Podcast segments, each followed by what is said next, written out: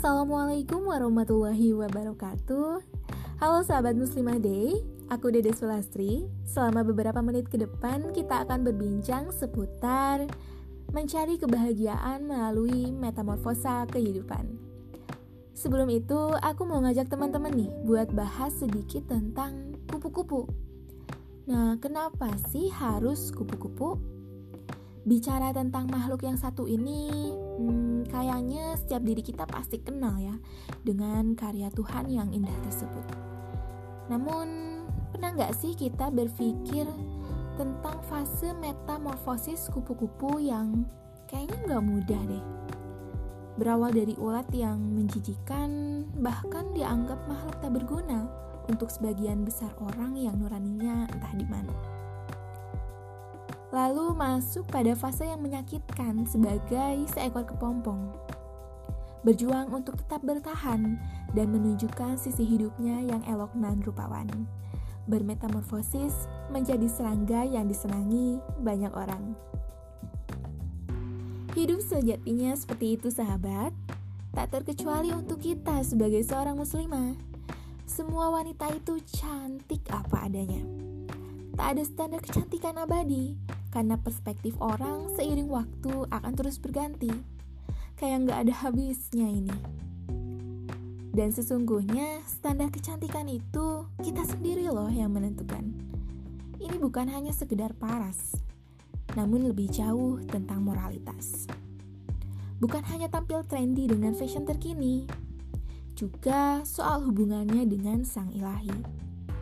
Terlebih di masa kini, tentunya keterampilan juga menjadi kunci agar tampil percaya diri. Butuh proses, ya tentu, sama halnya dengan ulat tersebut, kita juga harus merasakan perinya pengorbanan untuk sebuah pencapaian. Layaknya kepompong yang mengurung diri dari keramaian, kita juga butuh loh mengisi tenaga dan pikiran, serta merefleksi beberapa tujuan hidup yang kita inginkan tanpa melupakan akidah dan aturan dalam Islam. Dan jangan lupa nih, ketika kita lahir menjadi muslimah tangguh, percaya diri, mandiri, tapi juga nggak lupa akan jati diri. Sekali lagi, semua itu butuh proses. Allah Subhanahu wa taala berfirman dalam Quran surat Ar-Rod ayat 11 yang artinya Sesungguhnya Allah tidak akan mengubah nasib suatu kaum kecuali kaum itu sendiri yang mengubah apa-apa yang pada diri mereka. Nah, dalam firman tersebut, Allah Subhanahu wa taala mengajak kita untuk berusaha atau berikhtiar dalam setiap langkah demi tujuan yang diharapkan. Dan itu semua gak akan kita raih, sahabat, jika kita tidak mau dan tidak mampu untuk mengejar impian tersebut. Nah, dalam artian, gak ada sesuatu yang instan dalam hidup ini kita juga punya kendali untuk menentukan ingin menjadi muslim seperti apa sih kita ini? Tujuan mana yang akan kita capai? Apa yang benar-benar kita inginkan? Kalau di antara sahabat ada yang berpikir, wanita cantik itu yang kulitnya putih dan bersih loh. Wanita cantik itu yang hidungnya mancung atau yang pipinya tirus. Artinya, sahabat belum memahami makna kecantikan itu sendiri. Karena hakikatnya, kecantikan sejati itu terlahir dari hati.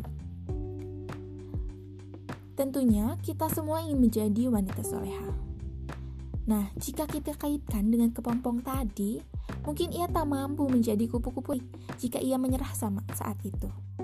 Nah, sama halnya dengan kita, gak akan mampu menjadi muslimah sejati jika kita gak mau mencari jati diri kita. Dan jati diri itu gak akan kita temukan jika kita tidak dapat mencintai diri kita sendiri. Intinya, cintai diri kita sendiri ya. Lalu, kita harus bagaimana sahabat? Pertama, yuk kita terima diri ini Syukuri semua yang telah Allah SWT beri.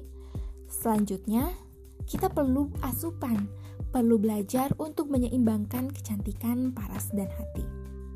Semua rasa sakit yang kita alami akan terbayar kok di kemudian hari. Seimbangkan juga ya dengan sikap dan adab layaknya muslimah sejati. Dan yang paling penting nih, mendekatkan diri pada Sang Ilahi. Allah Subhanahu wa taala yang Maha memiliki. Terima kasih buat teman-teman yang udah dengerin podcast aku kali ini. Semoga tetap menginspirasi. Wassalamualaikum warahmatullahi wabarakatuh.